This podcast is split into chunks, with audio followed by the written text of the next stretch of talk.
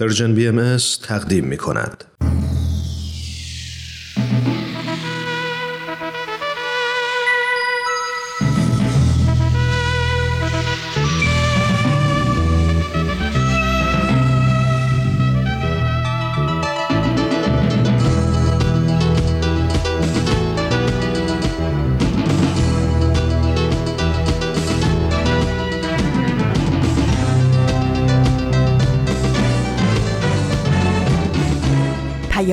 دوست، برنامه‌ای برای تفاهم و پیوند دلها.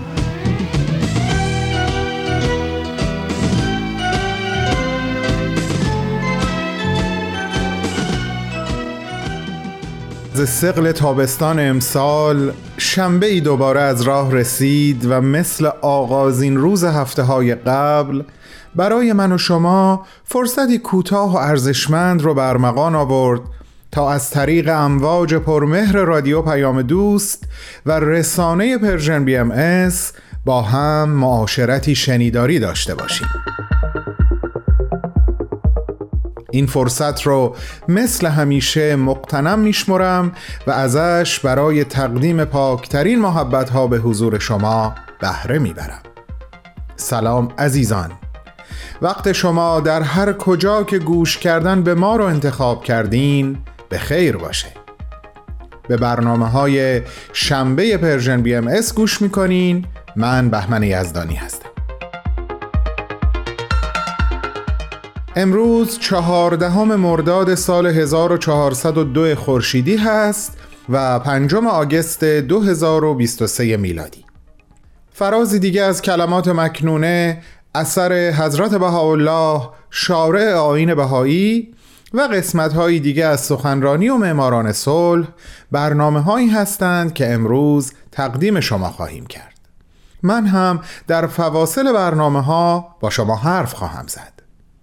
امروز هم قصد دارم از مطالبی که در طول هفته گذشته لابلای مطالبی که خوندم یا پادکستایی که گوش کردم برام جالب و جذاب و تازه بوده یکی دوتاش رو با شما به اشتراک بذارم. الان یه جمله رو از داستان شازده کوچولو نوشته آنتوان سنت-اگزوپری بهتون یادآوری میکنم. اینو لطفاً به عنوان مقدمه صحبت هام یه گوشه ذهنتون نگه دارین، من بهش برمیگردم. اونجایی که شازده کوچولو گفت این تنها کسی هست که میتونستم باهاش دوست بشم چون او به کسی جز خودش مشغوله. بسیار خوب، بریم به اتفاق برنامه اول رو گوش کنیم. من برمیگردم و راجع به این مفهوم صحبت هام رو ادامه میدم. بفرمایید، خواهش میکنم.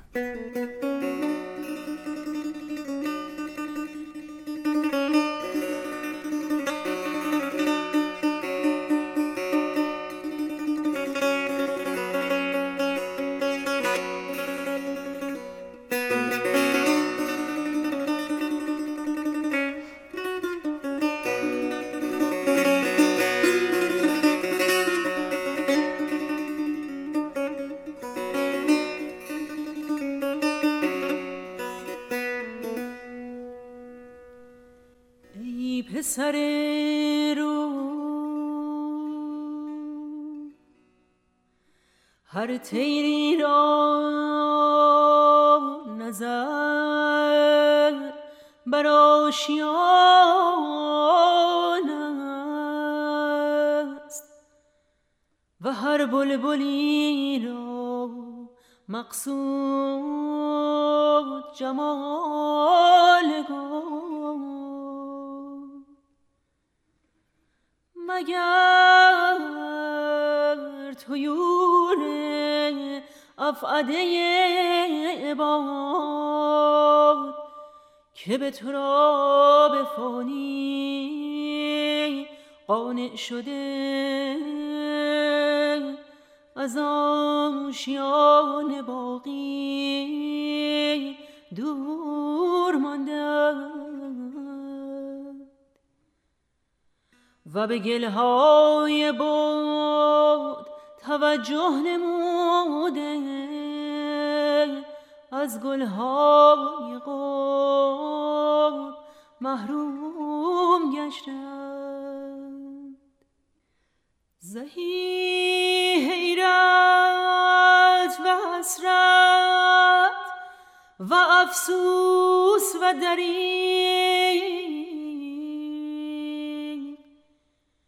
که به ابریقی از امواج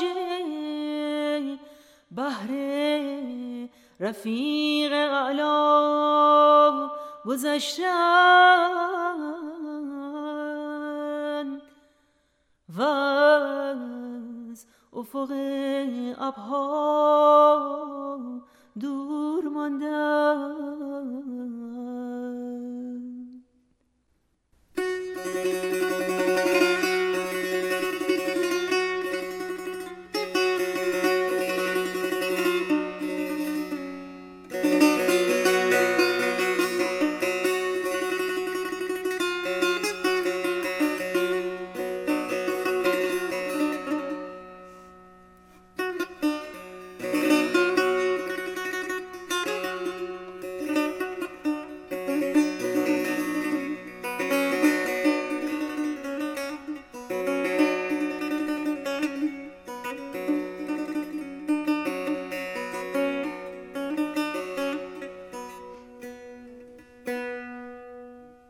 شنونده های عزیزمون، باز برای چند دقیقه همراهتون هستم و میتونم صحبتم رو ادامه بدم.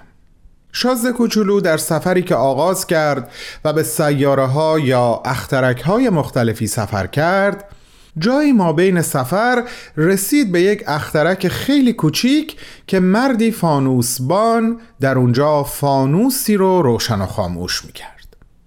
شازده کوچولو موقع ترک اون سیاره در مقایسه اون مرد با بقیه آدم‌هایی که در مسیر سفرش دیده بود گفت این تنها کسی هست که میتونستم باهاش دوست بشم، چون او به چیزی جز خودش مشغوله. و این به نظر من نکته خیلی مهمی درش نهفته است عزیزان.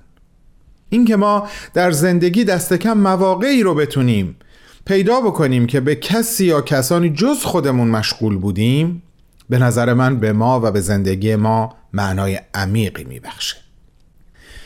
برای این حقیقت مثالهای مختلفی رو تا به حال دیده بودم، شنیده بودم یا جایی خونده بودم.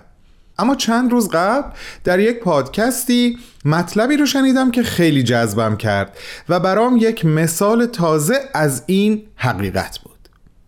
از این تبدیل من به تو، من به شما، من به او، من به آنان، کاری که همه ما در یک گفتگوی ساده یا یک درد دل صمیمانه انجامش میدیم، اما اونقدر ناخودآگاه که تقریبا متوجهش نمیشیم. الان براتون توضیح میدم و موضوع رو روشن‌تر میکنم. تصور کنین از چیزی، از کسی، از واقعه‌ای رنجیده خاطر شدیم که البته بدون ذکر نام با دوستی داریم راجع بهش حرف میزنیم و درد دل میکنیم. یه جایی ما بین صحبت هامون به ناگهان ضمیر فاعلی رو تغییر میدیم. مثلا داریم میگیم من این کارو کردم، این محبتو کردم، به جاش چنین ستمی در حق من روا داشته شد. ولی یه دفعه صحبت اینطوری تغییر میکنه. دقت کنین، میگیم تصور کن تو سالها به کسی محبت کنی و اون به ناگهان تو رو در سخت‌ترین برهه زندگیت تنها بذاره و بره. یا مثلا میگیم دل آدم که از سنگ و گل نیست، محبت میخواد، توجه میخواد، مهربونی میخواد. میبینین یه دفعه ضمیر از من میشه تو، میشه او، میشه یک انسان.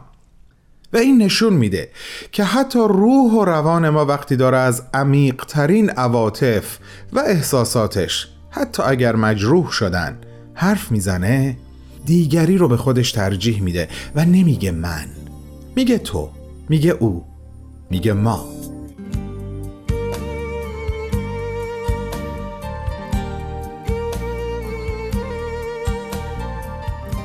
اینقدر این مثال به قلبم نشست و مهر تایید قشنگی بود بر این حقیقت که باید دست کم گاهی به کسی یا کسانی جز خودمون مشغول باشیم تا معنای زندگی رو درست بفهمیم، که از بین مطالبی که هفته قبل بهشون گوش داده بودم اینو انتخاب کردم تا امروز براتون تعریف کنم. امیدوارم برای شما هم به همون اندازه جالب و جذاب بوده و شنیدنش احساس خوبی بهتون داده باشه.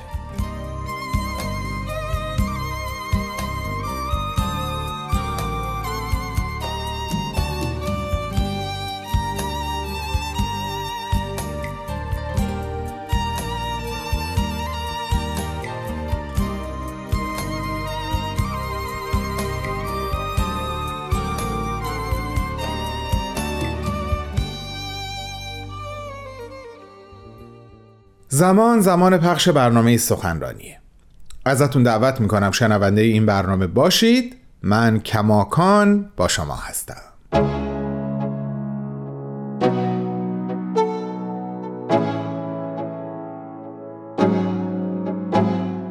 دوستان و علاقه‌مندان به برنامه سخنرانی، امروز با سومین و آخرین بخش از گزیده صحبت‌های سرکار خانم فرزانه ثابتان در خدمت شما هستم.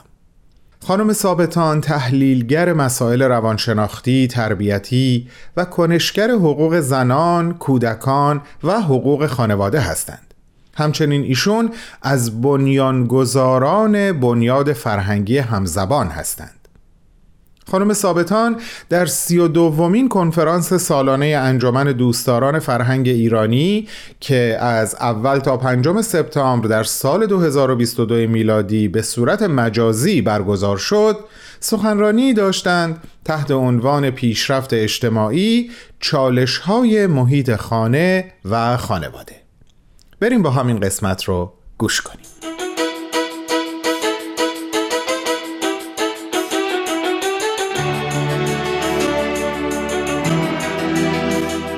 از جمله عوامل مهم دیگه که در خانواده باید بهش پرداخته بشه، بحث مدیریت در خانواده است. خانواده رو ما چطور میخوایم بگردونیم؟ چه عواملی در مدیریت مؤثره؟ چه اصل‌ها و پایه‌هایی هست که میتونه خانواده رو نگه داره، نگه دارنده باشه؟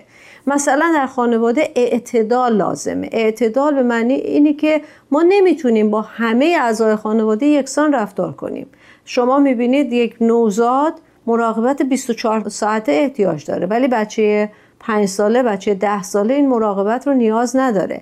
این بحث تساوی، این که به اون حق دادید به من ندادید، برای اون این کارو کردید برای من نکردید، باید کاملا مفهومش عوض بشه. یکی از پایه ها و ارکان مدیریت هست. بحث مشورت در خانواده، چطور اجزای خانواده به هم مشورت بکنن، با هم گفت و شنود بکنن، که باز برمیگرده تا حد زیادی به اون اصل ارتباطات. به هر حال خانواده در دنیای امروز، من کلیاتش رو عرض کنم خدمتتون، این هست که خیلی خیلی نقش عمده‌ای داره.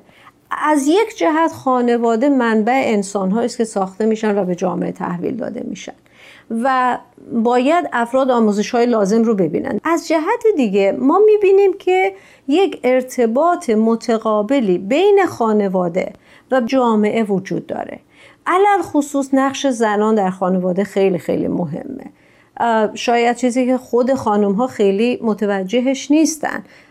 گاهی اوقات می‌بینیم که در حرکت‌های فمینیستی خانم‌ها بیشتر تمایل به این دارن که مثل آقایون بشن. یعنی حقوق مساوی رو این میدونن که من هم بتونم مثل یک مرد عمل کنم، یا هر کاری که یک مرد میتونه انجام بده منم انجام بدم. من این رو کلیت نمیدم، عرض کردم گاهی دیده میشه، در حالی که زن باید با توجه به تفاوت‌های فردی که داره، حالا ارثی، محیطی، هر چی که هست، از اون ویژگی‌های فطری که داره بتونه به نحو احسن استفاده کنه و نقش بسیار عمده‌ای داره. زن امروز مادر فرهنگ یک جامعه است. یعنی با پرورش فرزندان میتونه یک جامعه و فرهنگ یک جامعه رو تغییر بده. بنابراین خانواده از این جهت نقش بسیار مهمی در جامعه داره و ما می‌بینیم که خیلی چیزها رو خانواده از جامعه یاد می‌گیره و جامعه از خانواده یاد می‌گیره. مثلا مفهوم دموکراسی که در دنیای امروز خیلی بحث مهمی است. دموکراسی یعنی چی؟ یعنی هر انسانی بتونه عقایدی رو که متفاوت با عقاید و باورهای خودش هست، خواسته ها و امیال خودش هست، بتونه این رو بپذیره. این رو فرد از کجا یاد میگیره؟ مثلا در دموکراسی یکی از عناصر مهم مسئولیت‌های فردی است. یعنی فرد بدونه به همون نسبت که جامعه من قرار هست به من یه سری امکانات رو بده، من هم به عنوان یک فرد مسئولم در مقابل تأمین خواسته ها و نیازهای اجتماعی و فرهنگی. ما همه دموکراسی میخوایم، ولی میخوایم دموکراسی اون چیزی باشه که من دوست دارم، در جامعه اون چیزی اتفاق بیفته که من دوست دارم اتفاق بیفته. ولی ما کمتر اینطور فکر میکنیم که من دارم چی کار میکنم برای ایجاد دموکراسی، من چقدر میتونم مثلا صبوری و شکیبایی به خرج بدم که دیگران هم بتونن اونطور که خواسته هاشون در چارچوب ارزش های انسانی لازم هست اتفاق بیفته و تأمین بشه. بنابراین برای حتی ایجاد دموکراسی مسئولیت فردی لازمه. مسئولیت فردی رو فرد از کجا یاد میگیره؟ آیا از خانواده یاد نمیگیره؟ برمیگردم به اون تئوری هایی که عرض کردم تاثیر میذاره. وقتی ما میگیم بچم رو بهش نگم رو چشمت ابرو عقده‌ای میشه، همه نیازهاش رو سعی کنم براش فراهم کنم، نذارم دچار سختی بشه، نذارم دچار مشکل بشه، این بچه مسئولیت رو یاد نمیگیره.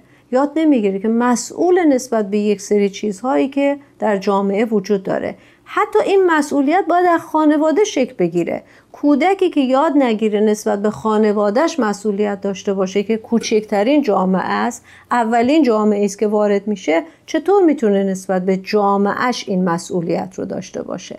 بنابراین ما میبینیم که همینطور که عوامل اجتماعی تونستن ساختار خانواده رو تغییر بدن، با چالش هایی که برای خانواده به وجود میارن خانواده رو متحول بکنن، خانواده هم نقش داره در اینی که چطور جامعه رو تغییر بده و به مراحل بهتری برسونه، کامل بکنه، رشد بده. حالا وقتی که ما میبینیم این تأثیر و تأثیر متقابل بین خانواده و جامعه وجود داره و الان خانواده امروز در معرض این چالش های گوناگون قرار گرفته، شاید یه سوال عمده به وجود میاد، این هست که خب فرض کنید میخوایم خانواده رو به جهت سلامت پیش ببریم، ولی سلامت خانواده چیه؟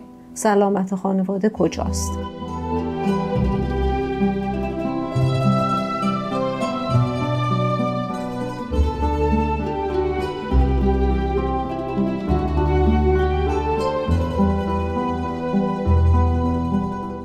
دوستان عزیز، شما شنونده گزیده ای از سخنرانی خانم فرزانه ثابتان هستید که در سی و دومین کنفرانس سالانه انجمن دوستاران فرهنگ ایرانی در سال دو هزار و بیست و دو میلادی سخنرانی رو تحت عنوان پیشرفت اجتماعی، چالش‌های محیط خانه و خانواده ارائه دادند. بعد از چند لحظه کوتاه ادامه صحبت‌های ایشون رو خواهیم شنید. با ما همراه بمونید.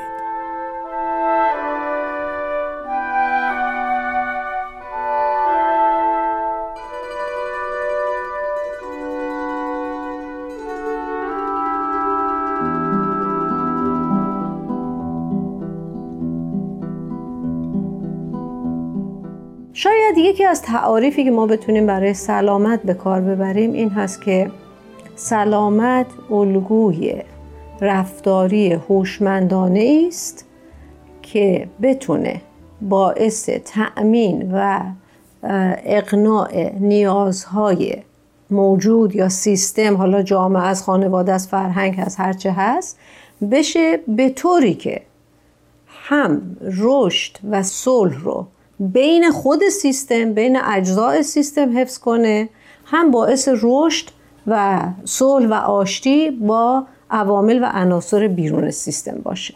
بنابراین در خانواده ما میبینیم اینجا یک اصل خیلی خیلی مهم، اصل این هست که یک الگوی رفتاری، من اینجا تاکید میکنم الگوی رفتاری با رفتار فرق میکنه. الگوی رفتاری یعنی اون چیزی که فرد در موقعیت‌های مختلف اون شیوه و شیام رو به کار میبره.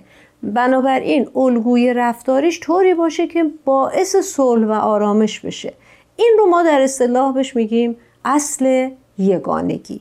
اصل یگانگی یعنی اینه که من خودم رو جدا از دیگران ندونم رشد خودم رو، آرامش خودم رو جدا از دیگران ندونم. این همون چیزی است که الان دنیای امروز در واقع ادعا میکنه میخواد بهش برسه، به صلح عمومی برسه، جهان تبدیل بشه به یک دهکده جهانی، مردم همه به فکر هم باشن. استناد میکنیم خیلی از اوقات به شعر شاعر بزرگمون سعدی، چو عضوی به درد آورد روزگار دگر عضوها را نماند قرار. در واقع اصل یگانگی به این معنی است که من خودم رو جدا از این سیستم نبینم و در واقع سلامت خانواده باید به اون جایی برسه که هر کدوم از اعضای خانواده متوجه این قضیه باشن. مثل یک سلول و یک بدن دارن عمل میکنن که سلول بدونه نمیتونه، هر چقدر هم سالم باشه در یک بدن ناسالم نمیتونه دوام بیاره. برای سلامتش باید سلامت بدن رو هم حفظ کنه و بدن هم این رو بدونه که هر چقدر سالم باشه نمیتونه سلامتش رو بدونه سلامت تک تک سلول ها و اعضای بدن داشته باشه. این نگاه باید در خانواده وجود داشته باشه، چه به جهت درون خانواده چه به جهت بیرون خانواده. یعنی اعضای خانواده این رو باید یاد بگیرن. همونطور که عرض کردم مهارت های متفاوتی هست که میشه دنبالش رو گرفت، میشه به کار برد، اما این رو باید یاد بگیریم که من نمیتونم سالم باشم در خانواده‌ای که سالم نباشه و خانواده‌ای هم نمیتونه سالم باشه اگر اعضاش، حتی یکی از اعضاش، سلامت لازم رو نداشته باشن. این یگانگی منوط هست به این که هر کدوم از اعضا و اجزای خانواده و کل سیستم خانواده و در یک سطح بزرگتر کلان سیستم اجتماعی همه به هم وابسته باشن و احساس مسئولیت نسبت به همدیگه داشته باشن. در واقع تلاشی که الان باید برای خانواده انجام بشه و اتفاقی که باید در خانواده بیفته تا بتونه از این چالش ها و درگیری ها و دغدغه هایی که باهاش دست به گریبان هست راهش رو پیدا بکنه، این هست که افراد و اعضای خانواده با نگاه و نگرش یگانگی هم خودشون رو ببینن، هم خانوادهشون رو ببینن و هم جامعه رو.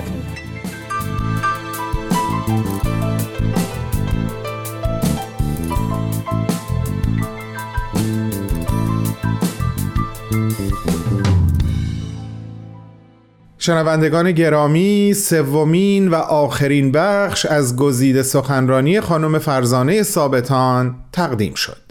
خانم ثابتان همونطور که عرض کردم تحلیلگر مسائل روانشناختی تربیتی هستند و همچنین کنشگر حقوق زنان، حقوق کودکان و حقوق خانواده. ایشون از بنیانگذاران بنیاد فرهنگی همزبان هم هستند. خانم ثابتان این سخنرانی رو تحت عنوان پیشرفت اجتماعی، چالش‌های محیط خانه و خانواده در سی و دومین کنفرانس سالانه انجمن دوستاران فرهنگ ایرانی که به صورت مجازی در سال دو هزار و بیست و دو میلادی برگزار شد ارائه دادند.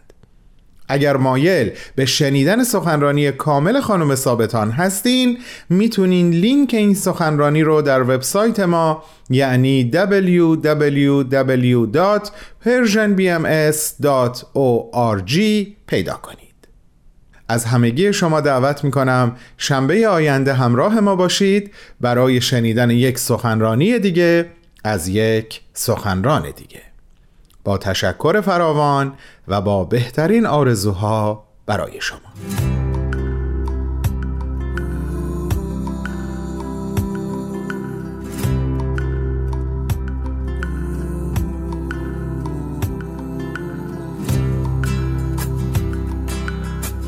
ما به دنبال سحر می‌گردیم،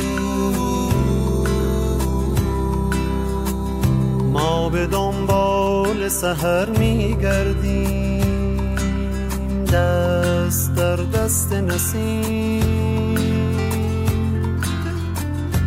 دل من غرق بهار.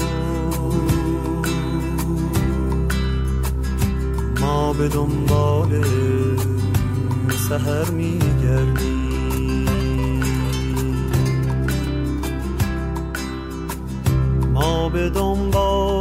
سحر میگردیم، ما به دنبال سحر میگردیم، دست در دست نسیم، دلمان غرق بهار، ما به دنبال سحر میگردیم.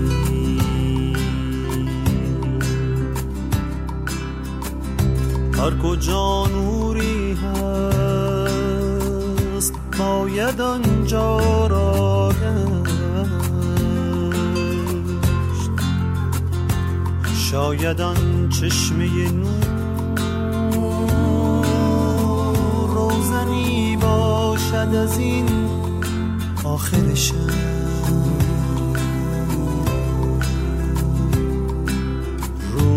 به سحرگاهی نو ما به دنبال سحر میگردیم،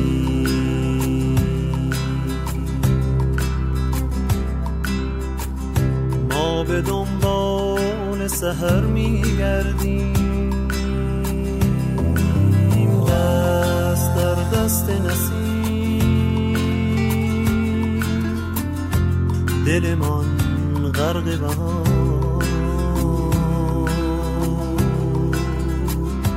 ما به دنبال سحر میگردیم. شاید آن عاشق پیر که سرودی میخوان قاصدیه که پیغام جدیدی داره، ما به دنبال سحر میگردیم.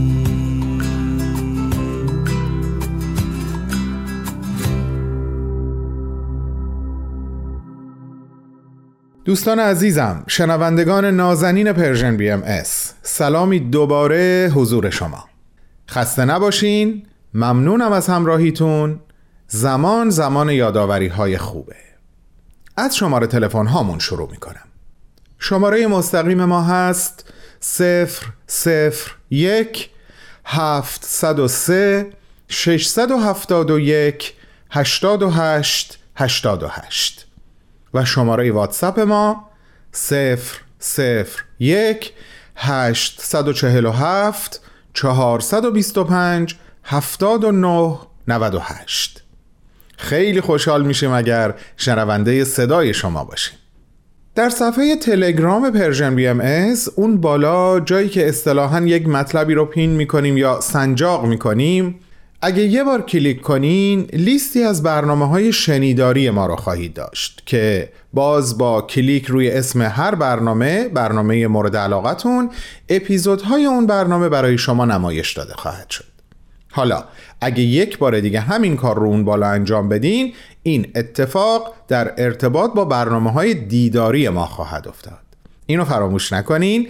یه راه دیگه هم هست که میتونین همه اپیزودهای همه برنامه‌های دیداری و شنیداری ما رو یه جا، اونم به صورت شبانه روزی، در اختیار داشته باشید. اون هم این هست که اپ پرژن بی ام اس رو روی گوشی هاتون نصب کنید. سلام، من سارا هستم. به تغییرز خوش آمدید. در تغییرز با هم به نقاط مختلفی از دنیا سر میزنیم. در تغییرز درباره گروه‌ها و افرادی صحبت می‌کنیم که در شرایط جغرافیایی و فرهنگی متفاوتی زندگی می‌کنند، ولی همگی یک ویژگی مشترک دارند. اونها در جهت تغییر جامعه اطرافشون قدم‌های مؤثری برداشتند. از خودمون پرسیدیم چطور میشه هر کدوم از ما با وجود محدودیت‌ها و مشکلات برای ساختن جامعه‌مون سهمی داشته باشیم. در پادکست تغییرز به دنبال تجربه هایی هستیم که شاید پاسخ این سوال رو به ما نشون بدن. تغییرز. پادکست تغییرز هر چهارشنبه از تمامی پلتفرم‌های پرشین بی ام اس. پلتفرم‌های پرژن بی ام اس در صفحات مختلف نظیر فیسبوک، ساند کلاد، پادکست، تلگرام، اینستاگرام، توییتر یا یوتیوب همیشه در دسترس شماست. وبسایت ما هم همینطور. یه بار دیگه آدرسش رو بهتون میگم: دبلیو دبلیو دبلیو دات پرژن بی ام اس دات او آر جی. و میدونین که با ثبت نام در وبسایت هر ماه یک خبرنامه از طریق ایمیل دریافت خواهید کرد. اسم من نارنجیه. من مداد متینم.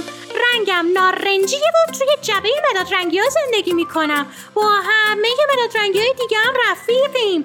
متین عاشق نقاشیه. منم تصمیم گرفتم که براتون از متین و نقاشیش صحبت کنم.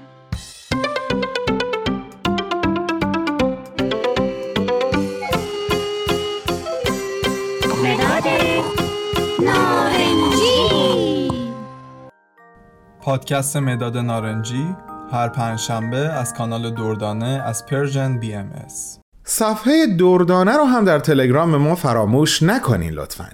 این صفحه به کودکان نازنین و والدین عزیزشون تعلق داره و هر پنجشنبه در خدمت این عزیزان هست. البته لینک این برنامه ها در صفحه اصلیمون هم در تلگرام همون روز در اختیار شما عزیزان قرار میگیره. بازپخش یک برنامه دیگه هم برای روزهای پنجشنبه برای شما عزیزان در نظر گرفته شده. نامش خاک تابناک هست و به کشور عزیزمون ایران میپردازه. برنامه شنیدنی و جذابی هست که ازتون دعوت میکنم پنجشنبه ها شنیدنش رو از دست ندین. آخرین یادآوری رو در ارتباط با برنامه معماران صلح براتون میگم و بعد با هم اپیزودی که برای امروز در نظر گرفته شده رو خواهیم شنید. به دلیل بازپخش بودن این برنامه ممکنه جایی ما بین صحبت‌های هومن جان مطلبی یا تاریخی ذکر بشه که با امروزی که دوباره داریم بهش گوش میکنیم همخوانی نداشته باشه. حالا دیگه این شما و این بازپخش قسمتی دیگه از معماران صلح.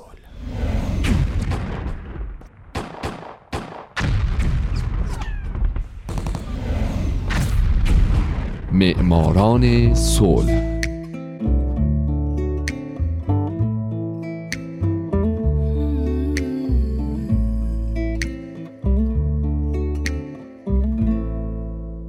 شنوندگان عزیز، دوستان گرامی، حالا نوبت میرسه به یکی دیگه از برنامه‌های معماران صلح.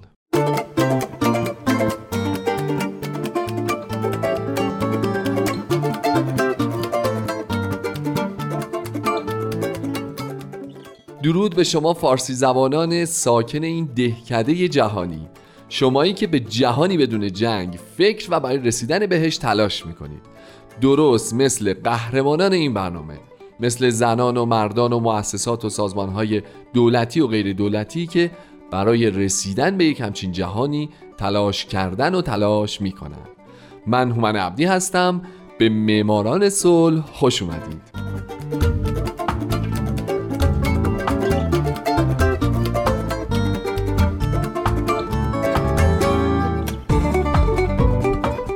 این هفته سال دو هزار و یک، کوفی عطا انان، قسمت دوم.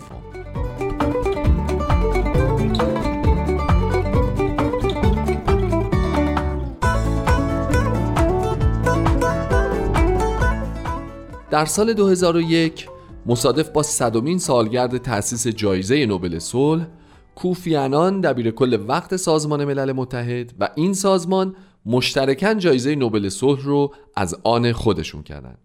از هفته گذشته من شروع کردم و به زندگی کوفی انان پرداختم. از شرایط خانوادگیش گفتم، از تحصیلاتش، از مشاغلی که در سازمان ملل متحد بر عهده گرفته و همچنین از نحوه انتخابش به عنوان دبیر کلی سازمان براتون گفتم و گفتم که از وقتی کارشو در سمت جدید در سازمان شروع کرد، سعی کرد اصلاحاتی رو در سازمان ملل انجام بده و سیستم مدیریتی این سازمان رو مدرن‌تر، به‌روزتر و کارآمدتر بکنه که در این امر خیلی خیلی موفق بود.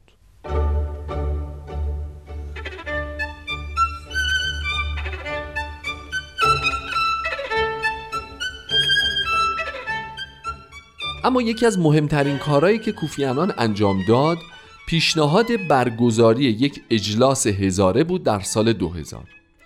در این اجلاس که کشورهای مختلف جهان در اون شرکت کردند، گزارشی ارائه شد از تجربیاتی که سازمان ملل متحد طی پنجاه سال قبل به دست آورده و لزوم ارزیابی مجدد و تغییرات دوباره در این سازمان.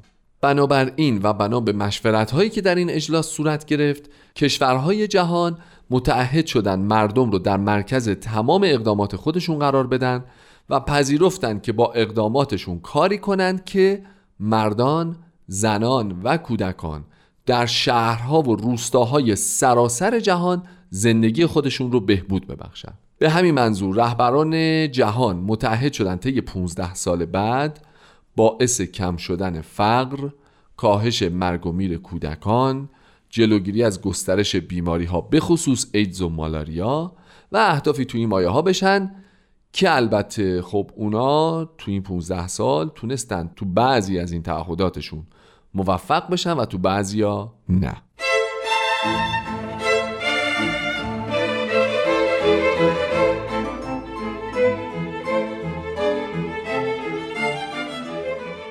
همونطور که میدونید ایدز از اون دسته از بیماری هاست که جهانیان به شدت در حال مبارزه با اونن.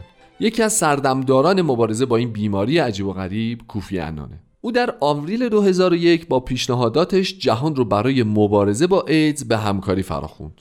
او از این سال مبارزه با این بیماری رو در اولویت برنامه‌های کاری خودش به عنوان دبیرکل سازمان ملل متحد و به طور کلی در زندگیش قرار داد. در همین سال عنان به خاطر فعالیت‌هاش علیه ایدز، پیشنهاداتش برای بهتر شدن وضع مردم جهان، اصلاح و تغییر ساختار اداری سازمان ملل متحد و حیات دوباره بخشیدن به این سازمان، اعلام مخالفتش با تروریسم بین المللی و بسیاری موارد دیگه به همراه سازمان ملل متحد برنده جایزه نوبل صلح شد.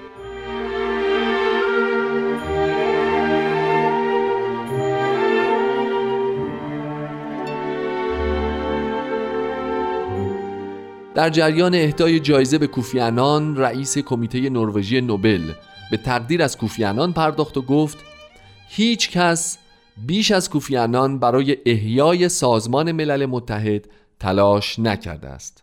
او پس از تصدی مقام هفتمین دبیرکل سازمان ملل متحد در ژانویه هزار و نهصد و نود و هفت در زمانی بسیار کوتاه موفق شد که برای سازمان ملل اعتباری جهانی کسب کند و هم روحیه داخلی آن را نیز تقویت نماید. با توجه به اصل تأکید بر اعلامیه حقوق بشر، عنان به پست دبیر کلی سهم بیشتری از فعالیت را به عنوان یک مدافع و محافظ این حقوق بخشیده است.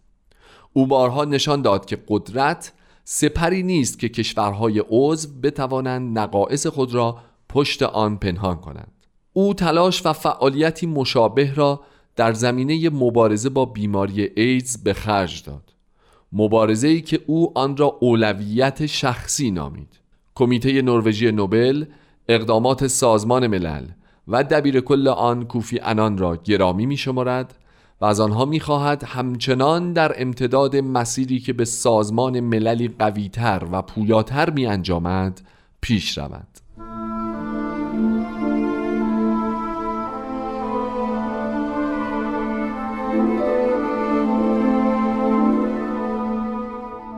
کوفی عطا انان، یکی از دو برنده جایزه نوبل صلح سال دو هزار و یک، هم در مراسم دریافت جایزش گفت امروزه مرزهای واقعی میان کشورها نیست، بلکه بین قدرتمندان و ضعفا، زندانیان و افراد آزاد، افراد طبقه برتر اجتماع و زیردستان کشیده شده است.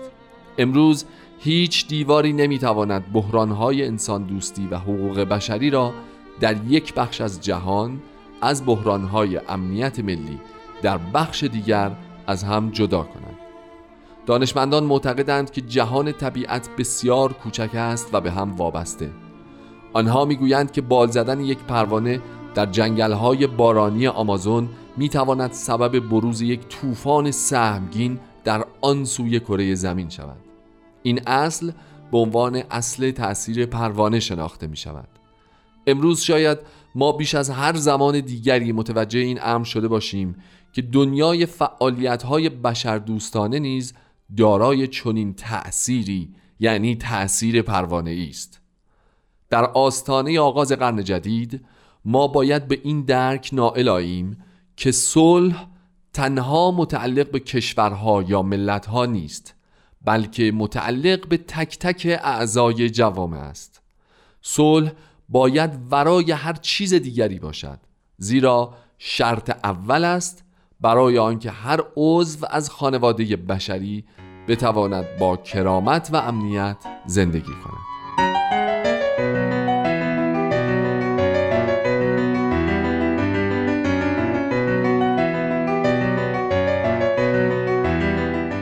کوفی عنان یکی از مخالفین حمله آمریکا و بریتانیا به عراق بود.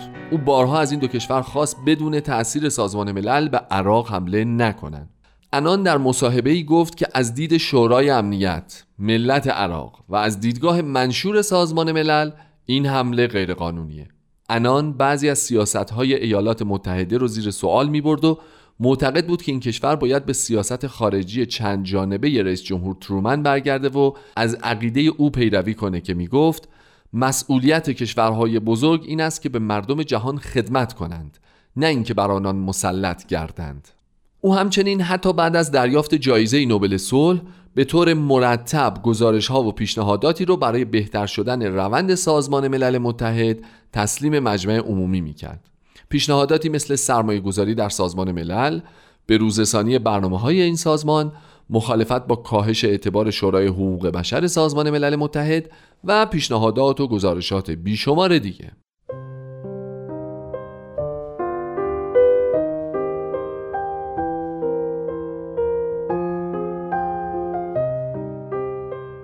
در اواخر سال دو هزار و شش کوفی عنان هفتمین دبیرکل سازمان ملل متحد با نزدیک شدن به زمان بازنشستگیش سخنرانی تودیعی رو در کنفرانس رهبران جهان در مقر سازمان در نیویورک ایراد کرد. او در سخنرانیش به سه مسئله پرداخت که به باور او در دوران دبیرکلیش نه تنها حل نشده که شدت هم گرفته: اقتصاد غیر عادلانه جهان، نابسامانی و آشفتگی در دنیا و بی‌اعتنایی گسترده به حقوق بشر و حاکمیت قانون. او همچنین در این سخنرانیش به خشونت و ناآرامی در آفریقا و درگیری‌های اعراب و اسرائیل به عنوان دو مسئله‌ای که نیازمند توجه بیشتری هستند اشاره می‌کند.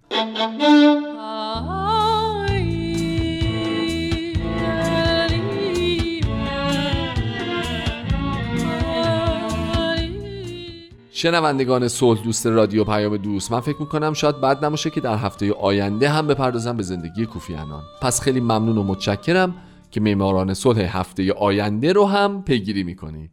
من هومن عبدی هستم و امیدوارم شمایی که امروز یکی از شنوندگان برنامه بودید در آینده یکی از برندگان نوبل صلح باشید. شاد باشید همگی و خدا نگهدار.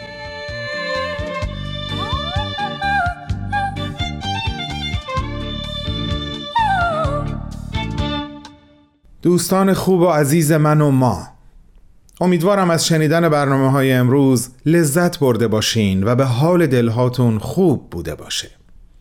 چیزی به انتهای برنامه نمونده، به همین خاطر صحبت رو کوتاه و در انتها برای خودم و همگی شما از درگاه خداوند فروتنی میطلبم و مشغول بودن به کسی یا کسانی جز خودمون.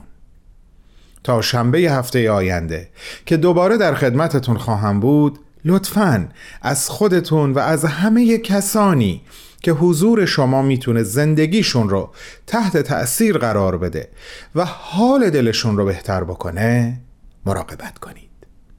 حق پشت و پناهتون و خدا نگهدار.